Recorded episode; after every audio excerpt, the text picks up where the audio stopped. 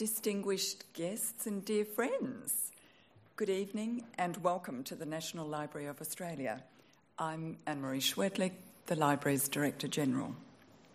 As we begin, I would like to acknowledge the traditional owners of this land. I thank their elders, past and present, for caring for this land that we are now privileged to call home. A hundred years ago, the Dardanelles campaign was still underway, and the men of all involved nations were still enduring terrible conditions. A campaign that is now referred to simply as Gallipoli is a military campaign that, rightly or wrongly, is emblematic of the Australian experience of the Great War. An early example of amphibious operations and trench warfare much has been written about the campaign's perceived failures and the inadequacies of command. Arguments abound about its role in developing a sense of nationhood and nation building in Australia, New Zealand, and modern Turkey. It was also a brutal campaign, with the campaign's bloodiest battles already fought, the daily conditions taking their relentless toll, and the approaching deadly winter set to claim even more lives, Keith Murdoch highlighted the folly of the position in the now famous Gallipoli letter. The Gallipoli letter is an 8,000 word document written by Murdoch to Prime Minister Andrew Fisher in 1915 and is one of the National Library's treasures. It is widely thought to have helped bring the Gallipoli campaign to an end. Thank you all for joining us to mark 100 years since the Dardanelles Committee met in London to discuss Keith Murdoch's letter to Prime Minister Andrew Fisher, an event that led to the decision to evacuate the peninsula. This evening, in association with the Australian War Memorial, the library's own Nat Williams, who is the inaugural James and Bettison Treasures Curator, along with Ryan Johnston, Head of Art at the Australian War Memorial, and acclaimed Australian artist Imants Tillers, will discuss the letter that changed attitudes to Australia's most famous military campaign and Tillers' most recent artistic response to it, Avenue of Remembrance which is in the memorial's collection. The tapestry, commissioned in 2014 through a generous donation from the Geoff and Helen Handbury Foundation, in conjunction with the Australian Tapestry Workshop, is a commemorative response to the centenary of the First World War, which also makes reference to the Gallipoli letter. Tillers' poetic landscape painting is reminiscent of the wartime roads on the Western Front and the many avenues of remembrance planted around Australia. Layered over the top are words from the Gallipoli letter and a selection of names of the many places where Australians were buried during the First World War. So I'd like you to welcome our three speakers this evening Nat Williams, Ryan Johnston, and Imants Tillers. And the first to speak this evening is going to be Nat Williams. Welcome all.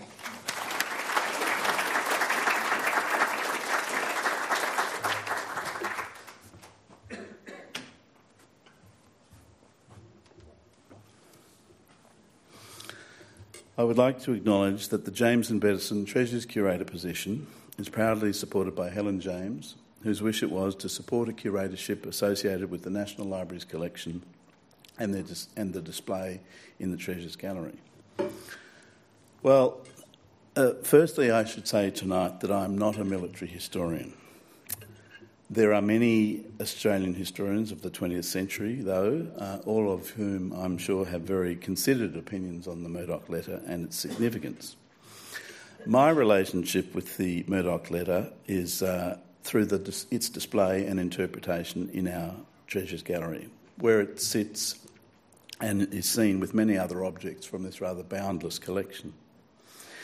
The letter sits in good company, with items illustrating some of the great stories from our past. The explorers William Bligh, Thomas Baines, Burke and Wills sit alongside the convict pickpocket George Barrington, the artist Eugene von Guérard's Views, the first draft of Waltzing Matilda, and Patrick White's rediscovered manuscripts and personal effects. It is a rich exhibition in which Keith Murdoch's catalytic letter can take its rightful place. I was asked to prepare the library's submission to the UNESCO Australian Memory of the World program for the Gallipoli letter last year, which was a rather daunting task. And I must acknowledge at this point Margie Byrne, who's in the audience with us tonight, who was uh, a great assistance with that and gave very good advice. Uh, the letter's historic and research significance were clearly documented in that nomination, which led to its inscription as item number 49 on the register at an event celebrated in March this year in Sydney. The acknowledgement of this important um, the acknowledgement of this key item from the library's collection by UNESCO is important. Being included on the register is the highest level of recognition for archival material and is part of UNESCO's global effort to enhance awareness and support for the preservation of documentary heritage collections. The other UNESCO listed National Library items, also in the Treasures Gallery, are James Cook's Endeavour Journal and papers from Edward Koiki-Mabo's collection. Selected pages from the Gallipoli letter have been on long term display since the Treasures Gallery opened almost exactly four years ago and will continue to be so during the, tre- the First World War centenary period. Murdoch's letter is a document that elicits strong interest from visitors, especially when I mention it on a tour of the gallery. Comments about it have varied remarkably, I have to say. For example, in relation to Rupert Murdoch's gift of the letter to the library with his father's papers in 1970, a prominent visitor commented spontaneously, It must be the only philanthropic thing he's ever done. I found that a rather extreme view, um, and I've also heard much more reasonably and genially responses oh, oh, the letter that changed the course of the war. The truth, obviously, of course, lies somewhere in between those uh, positions. Pages 7 and 8 of the Gallipoli letter are on display at the moment in the gallery and are full of incident. You can visit them tonight after the conclusion here and read, read Murdoch's words as dictated to a secretary in Australia House and then cabled to Prime Minister Fisher. He writes, for example, about British General uh, Hammersley that he was for two years under lock and key through lapse of memory. Not a good start, really. Uh, and then you can see on the letter how he edits that and, and turns it into something slightly less inflammatory.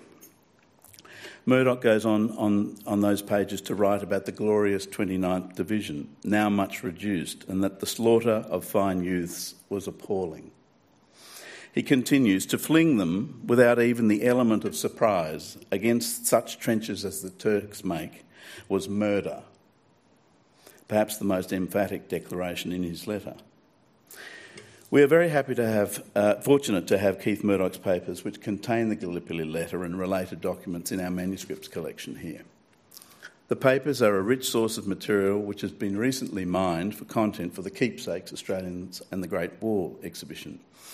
And it also provides revealing insights into Murdoch's newspaper career, his personal life, business, and other interests, and his advocacy for organisations such as the National Gallery of Victoria. Born to a Presbyterian minister father, and as a young man afflicted with a humiliating stammer and extreme shyness, he perhaps overcompensated in some respects in his interactions with other people. Clearly bright, he avoided university and decided to become a journalist at an early age and progressively built a newspaper empire, the original Murdoch Press. On the day of the centenary of the writing of Keith Murdoch's Gallipoli letter, I was on leave and travelling to Brisbane. I was therefore unable to talk to the media about the letter's history and impact. In some ways, I am pleased that I didn't, as I feel that the letter's content and significance has occasionally been hijacked for partisan purposes, and its legacy is not easily distilled into the fast paced format of current media soundbites or tweets, particularly tweets. The following day, I picked up a copy of the Courier Mail and read the following on the editorial page under the headline Leading the Charge for Truth. Murdoch's story is one of journalism worldwide and across the ages an overwhelming commitment to tell a story without fear or favour, uh, regardless of the obstacles or threats.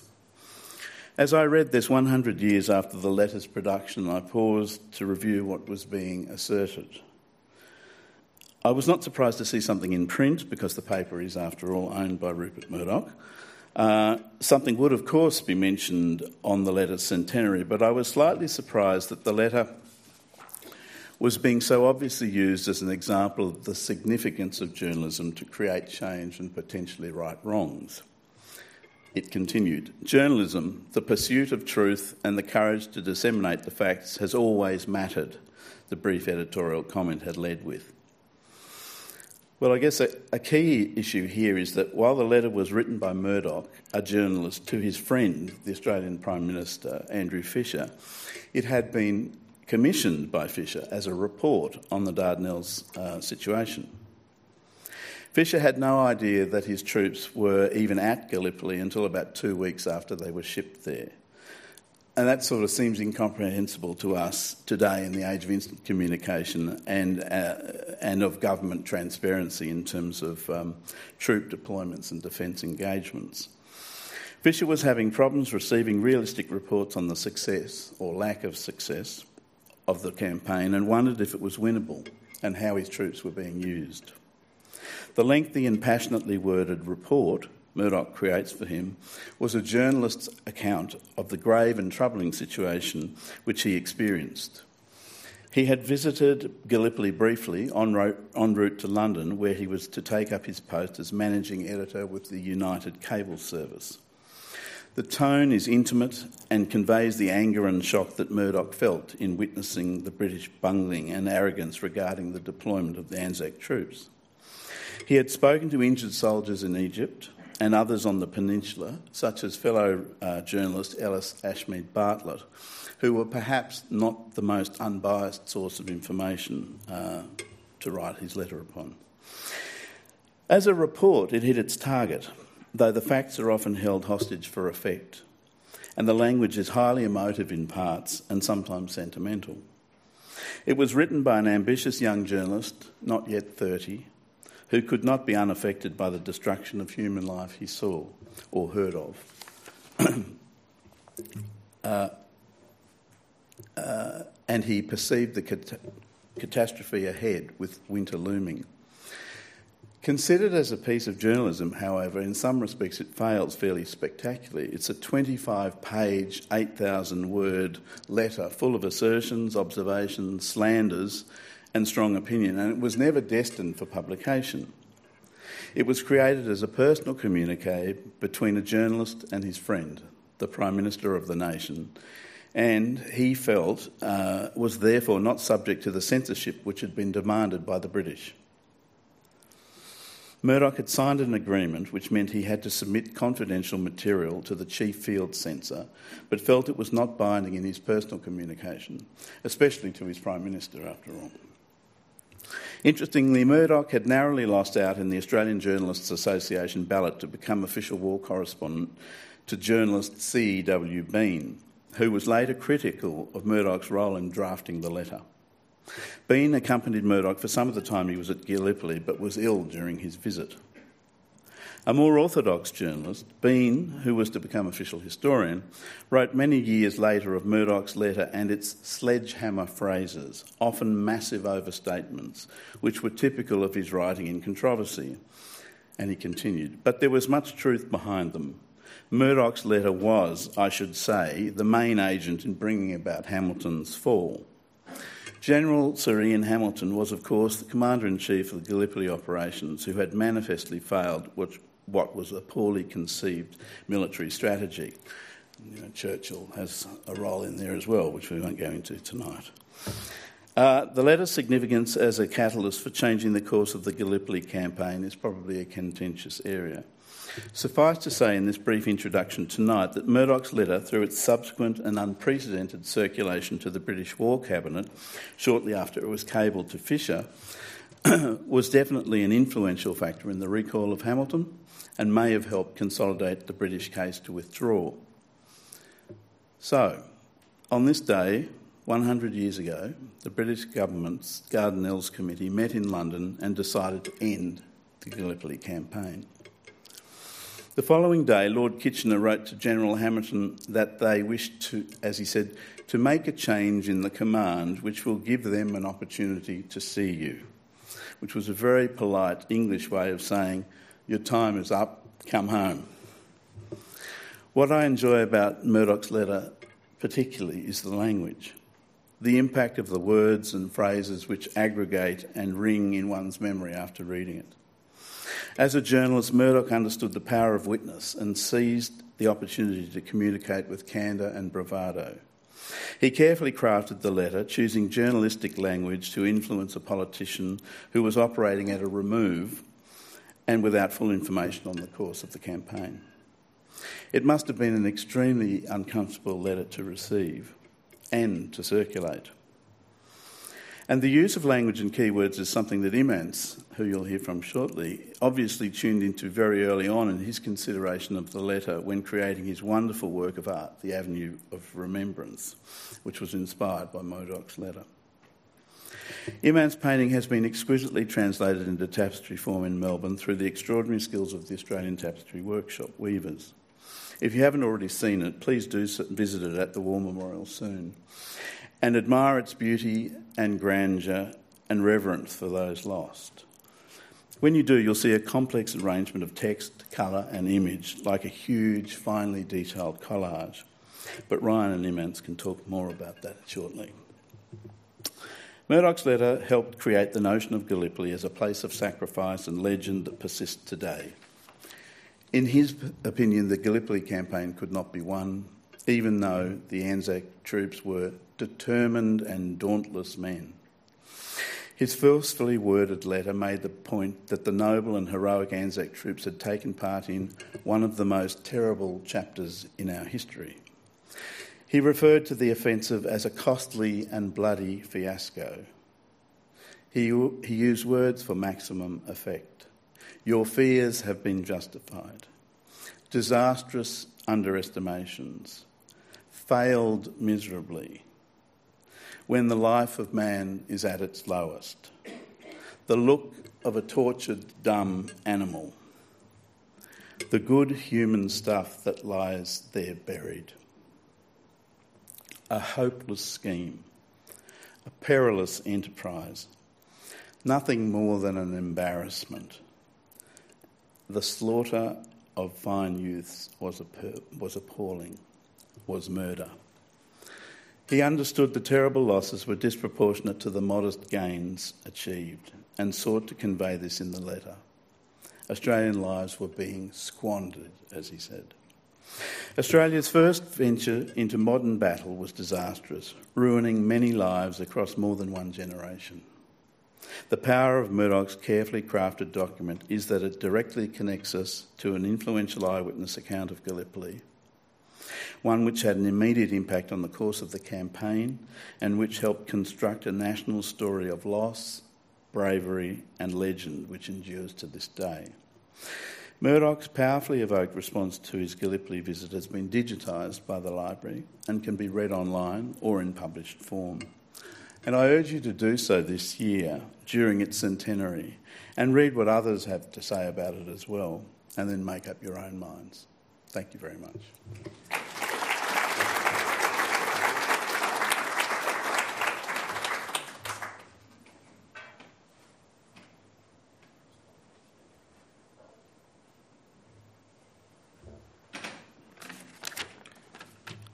All right, good evening. Um, I'd just like to begin by thanking Anne Marie, both for your introduction and for hosting this event here this evening. It's always um, a very nice thing when the various cultural institutions in Canberra collaborate and bring our diverse perspectives and expertise to bear on Australian history.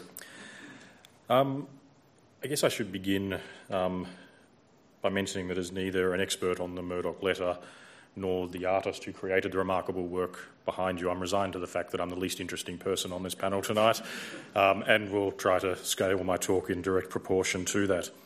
Um, what I would like to do, however, is briefly frame um, the commission that Imants undertook for us within the context of um, the history of the memorial's art collection, um, and then briefly introduce the project itself before handing over to Imants to discuss the actual work itself. Now, while it's perhaps not as well known as it should or could be, the memorial's art collection contains almost 40,000 individual artworks dating from the late 19th century to the present day.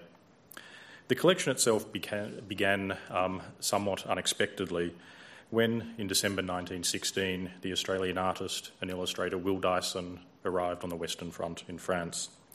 At the time, Dyson was based in London, um, where, along with a number of other expatriate Australian artists, including Arthur Streeton, he'd spent the best part of, that, of the year 1916 lobbying furiously for the Australian government to inaugurate an official war art scheme. Both Canada and Britain had recently begun their own schemes in that same year, and it had gotten to the point that Canada had even begun offering commissions to Australian artists, um, including Streeton. Now, when the bureaucratic powers that be decided there was no need to have an Australian war art scheme because you know Britain and Canada were already doing it, that was fine. Um, Dyson refused to take no for an answer. Um, instead, he took matters into his own hands, applied to volunteer with the Australian Imperial Force, and took himself off to the Western Front without pay or any other support. He arrived in December, as I said, and just in time to witness one of the most unfathomably violent and bloody winters in European history. Now, the work Dyson produced in response to this was not what you would call typical war art at the time. Um, instead of sort of grand history paintings, he produced a series of very empathic drawings of the everyday life of Australians experiencing really what to us today is unimaginable horror on the Western Front. It was there he met Charles Bean, um, who would also go on to become the founder of the Australian War Memorial. And Bean helped get these drawings back to London in January 1917, where their significance was recognised immediately, and the decision not to have an Australian official war art scheme was quickly reversed. In May 1917, Will Dyson was retrospectively appointed Australia's first official war artist, and the memorial's art collection was born at the same time. Now, I tell this story not just by way of historical background, but because I think it demonstrates two really crucial and often misunderstood elements about the role art plays at the Australian War Memorial. The first is that contemporary art has always and from the very beginning been central to commemorative practices in Australia at the Australian War Memorial. Contemporary art has always been absolutely crucial. Um, and secondly, it reminds us that the responsibility for complex histories of this nature is better taken out of the hands of bureaucrats and government officials and placed in the custody of artists. Um, and I say that again, fully aware of my own status in the former of those categories. Um, so, the other reason I tell this story is because um, these sentiments prevail today. Um, and the memorial continues to commission contemporary artists to constantly reflect on and reconsider our histories, and that was very much the motivation behind this particular commission. I firmly believe that history can only be understood in relation to the present, so it's imperative that each generation interpret their histories anew and anew. And it's for this reason we were so pleased when the Australian Tapestry Workshop approached us with the idea of commissioning an artist to reinterpret a, a historical moment that looms so large in our national present, Gallipoli. And it's for the same reason we were so pleased um, and incredibly grateful when the Geoff and Helen Handbury Foundation came forward and offered to fund this project. It was an extremely generous degree of support. So, from a curatorial perspective, um, and as someone who, previous to my time at the War Memorial, was certainly not um, of a military background or had experience within military history, tackling the Gallipoli centenary in a single major commission was a challenge that offered, offered innumerable complexity and posed many, many difficult questions. While the national and historical resonance of Gallipoli in the present is absolutely clear, for example, the precise reasons for this resonance are not. Um, and I think that's something we need to take the time to think about. And at the same time, the cultural prominence of Gallipoli is also frequently contested, both by those who would point out there were more momentous moments in the First World War, for example, the battles on the Western Front, that our focus on Gallipoli unfairly and unjustly excludes, or by those who believe our national history or our national story and our national identity cannot be traced to battlefields, regardless of their geographic locations. And how, we might ask, 100 years later, might we reflect upon an appallingly violent tragedy like Gallipoli, but without reducing that tragedy to mere sentiment on the one hand, or fetishistically isolating it from its broader historical context on the other.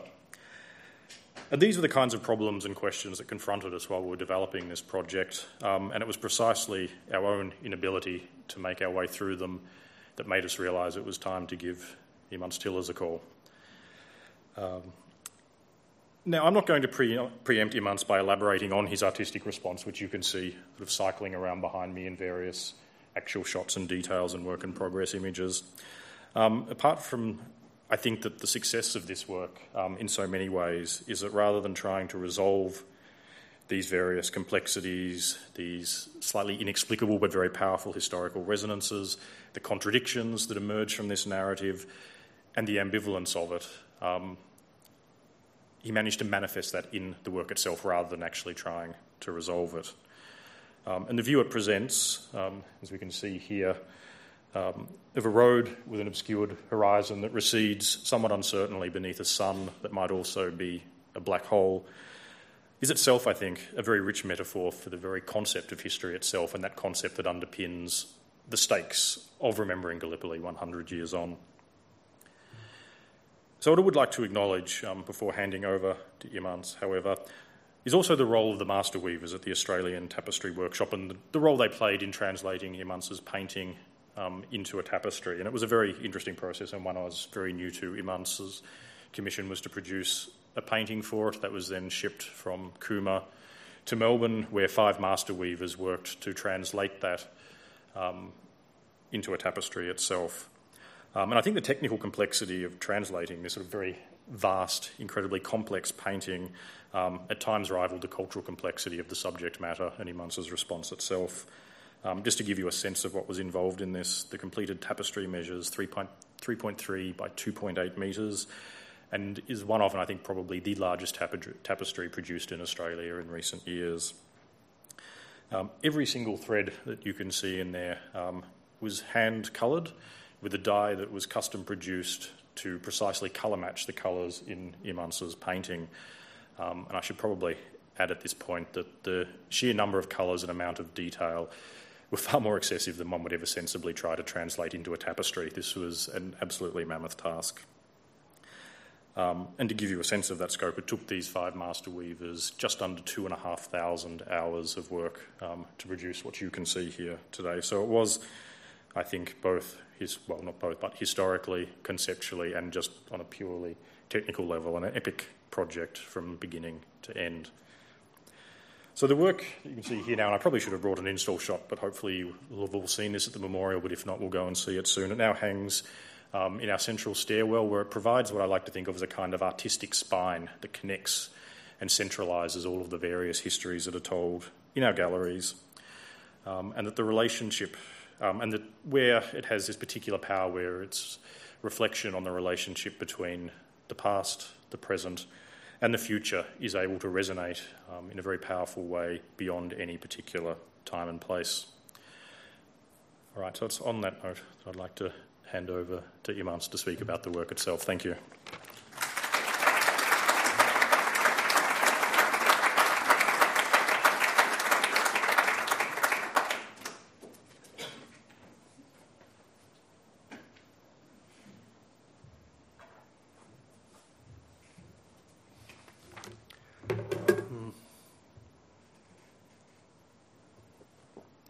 Yep, thank you for inviting me here to talk about this.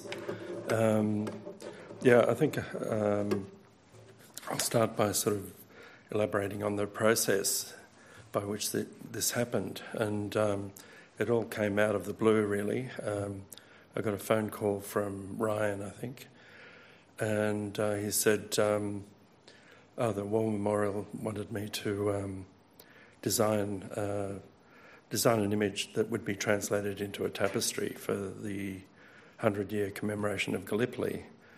And um, I thought that was totally unexpected. Um, and uh, he said, I said, um, oh, well, then I think he then said uh, that he would like to come down with Claire Badley, who was the curator at the War Memorial, and talk to me about it. And I asked them, uh, asked him um, when they'd like to do that, and he said tomorrow, if possible, because um, I think the uh, the funding for the tapestry had suddenly arrived, um, so they did have the means to do such a project.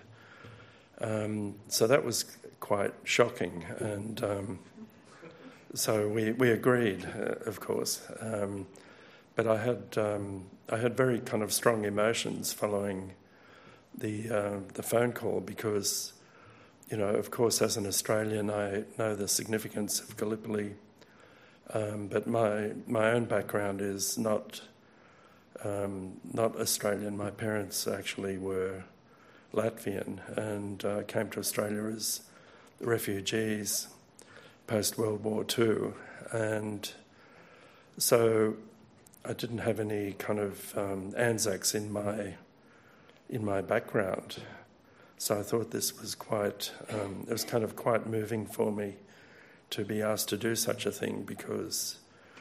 Um, oh well, because I, I'd seen the whole thing of war from a different kind of context and viewpoint. I mean, my well, both my parents um, only came to Australia because they'd been affected by the um, oh well the events in Latvia, you know, um, and uh, which was uh, a victim of the uh, so Nazi Soviet pact, secret pact between Hitler and uh, Stalin, whereby they carved up uh, Eastern Europe, and um, Stalin was given um, oh well the Baltic countries uh, which were invaded in 1940, and then a year later, the Nazis came in and took over for a year. No, for a couple of years actually. And then the Soviet Union, Stalin came in again around 1944. And um, my father had actually been a, um, a sort of uh, conscript, you know, conscripted soldier, soldier in the Latvian Legion at the age of 18 and my mother left Latvia in 1944 before the, um, you know, the second Soviet occupation as an 18-year-old. Um, she never saw her parents again. Um, my father ended up in a prisoner of war camp um, after the war and then was released. They met in a displaced persons camp in Germany and then emigrated as refugees to Australia in 1949. So, you know, the, the sort of realities of war have been kind of imprinted on my psyche. You know, I think my father probably suffered from uh, post traumatic um, stress. Not that it was actually identified in those days. Um, I mean, as many other people were too. Um, anyway, they were grateful to be Australians, um, but somehow, you know, the celebration of Anzac Day and um, Gallipoli seemed very focused on uh, on Australia, uh, whereas the wartime experience, you know, obviously was far broader than that. So um, that was partly why I felt I felt very moved to come from that background to be asked to, you know, work on on this uh, project. Um, so the next day, when uh, Claire and Ryan came down, I had a work up on the wall in the in the studio, um, which actually, you know, forms most of the forms the basis of the. Uh, you know, what became the tapestry, but it had been done for a different purpose. Um, it was actually a painting about mourning a loss, but not nothing to do with um, the war itself. It was kind of a personal loss, and in fact, um, in fact, I had uh, painted it. Um, oh, well, twelve months. No, the the loss had happened sort of twelve months earlier. And um, so there's very strong emotion in it, in, including in choosing the image, which was a kind of avenue, um, you know, quite calm. But the, well, I suppose through the use of text that I chose, it kind of expressed, you know, a sense of bereavement. Um, and in fact, text is something that I've used in my work for, you know, oh, 20, 20 odd years. So I always now seem to work with image and text. Um, so when uh, Ryan and Claire came, they liked the they liked the image, but um, you know, obviously there was a long way to go, and um, they provided they invited me to the War Memorial, and I um, went through uh, um, some of their archives. There are a lot of paintings of Gallipoli, watercolours, um, and other material. A lot of uh, yeah, there was a lot of material made available to me. Um, one of the things that was sent to me after a while was a list of um, uh, places where Australians had been buried in World War One, with uh, the numbers of you know people buried in each place. So I, I started thinking that that uh, was an important element because it will also expand the work uh, beyond the confines of just uh, Gallipoli itself. You know, there are all the campaigns in France and Belgium. And uh, so I basically selected um, the places where the most Australians were buried. Um, so it was, you know, of course, um, uh, Gallipoli, the um, yeah, Anzac Cove, and um, all of Gallipoli, I mean, the, where people's remains weren't um, exhumed. Um, also, in the Middle East, there were quite a lot of place names that came up as well, like uh, Damascus and um, Beirut and Cairo, uh, which had a sort of resonance with the uh, with the present. Um, and then, of course, there were the, uh, the French and Belgian names, which were quite poetic. And in fact, um, in the past, I have used uh, place names. When, when I first moved down with my family to Cooma about 20 years ago, I suddenly noticed the, um, the names places were called, and they had quite a poetic ring to me. So it was. Um, putting place names in a work was something that I'd already done. Um, yeah, so then the dimensions that was another issue. Um, I had to do a sort of cartoon for the tapestry, and um, I think usually they like to get something that's smaller than the actual um, the actual tapestry. Um, but I measured up the this kind of seed painting, I suppose, to see how it fitted within the dimensions. And the, the width was actually exactly the width that the tapestry needed to be. Um, the shape was different, so I had to kind of expand it. So I kept, um, so I was able to produce a, a maquette that was full, full scale, um, uh, which was quite unusual. Um, but of course, I had to. Uh, in the lower part of the painting, I changed the text from my existing painting into into what I wanted it, you know, uh, to the wanted it uh, for the maquette, so it would have relevance, you know, to to Gallipoli. Um, then the process. Um, yeah, I think uh, after a couple of, um, well, it was my, my, idea for it was approved.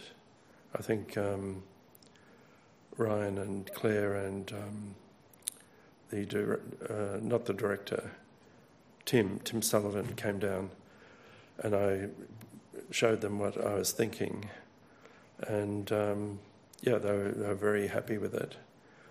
Um, so then we, I could interact with the uh, tapestry workshop.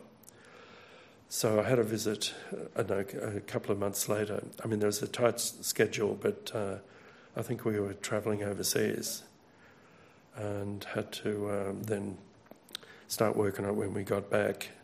So immediately I had a visit from um, two or three of the uh, Antonia Syme and then a couple of the weavers from the tapestry workshop.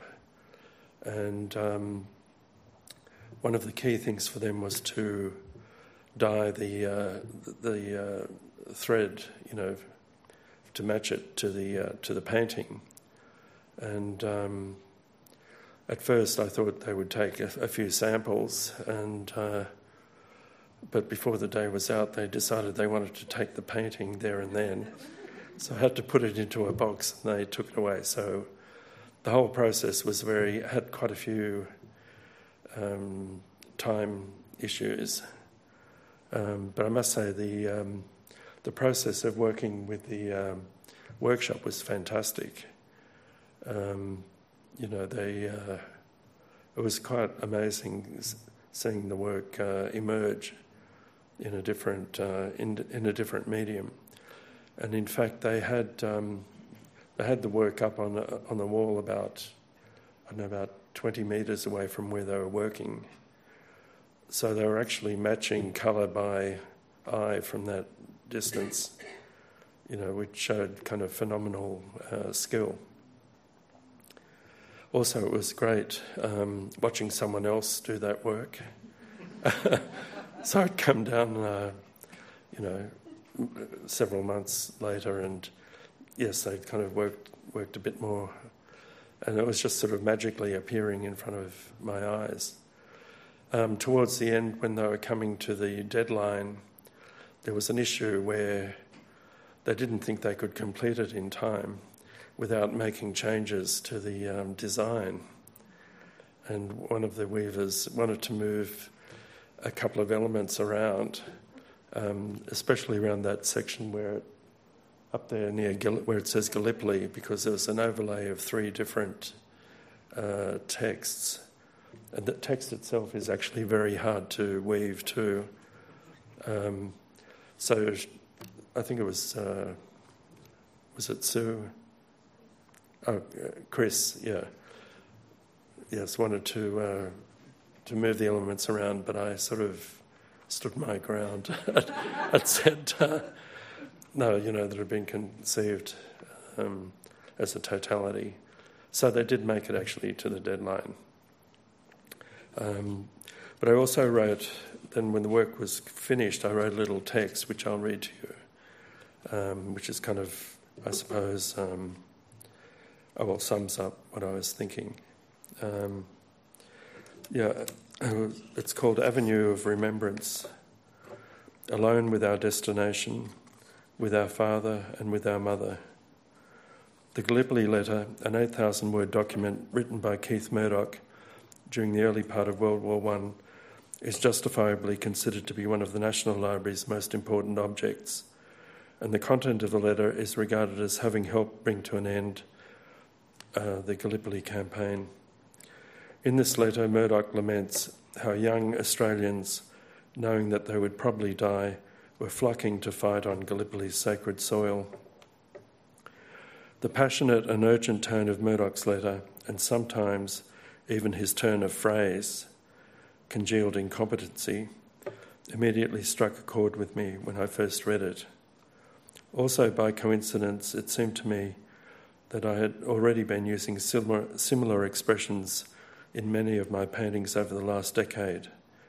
To name a few, there's not a shred of hope, stupefied by circumstance, the appalling silence, purified by tears, a victim of what is infinitely close at hand.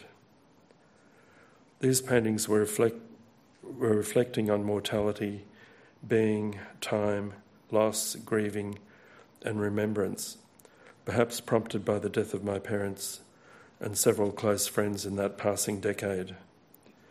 Typically, these paintings combined image and text into a kind of visual, spatial poem, and I decided to use a similar approach to this project.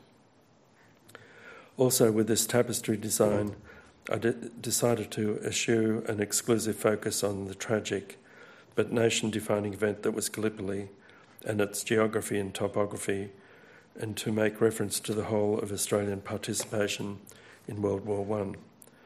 Thus, the names of places where Australians were buried, rather than the actual theatres of war, are quoted as ready made poetic elements in my design.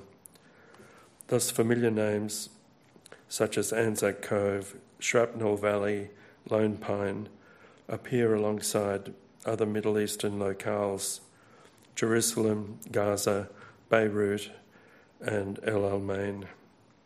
But the majority of the resting places of our war dead are European and less familiar.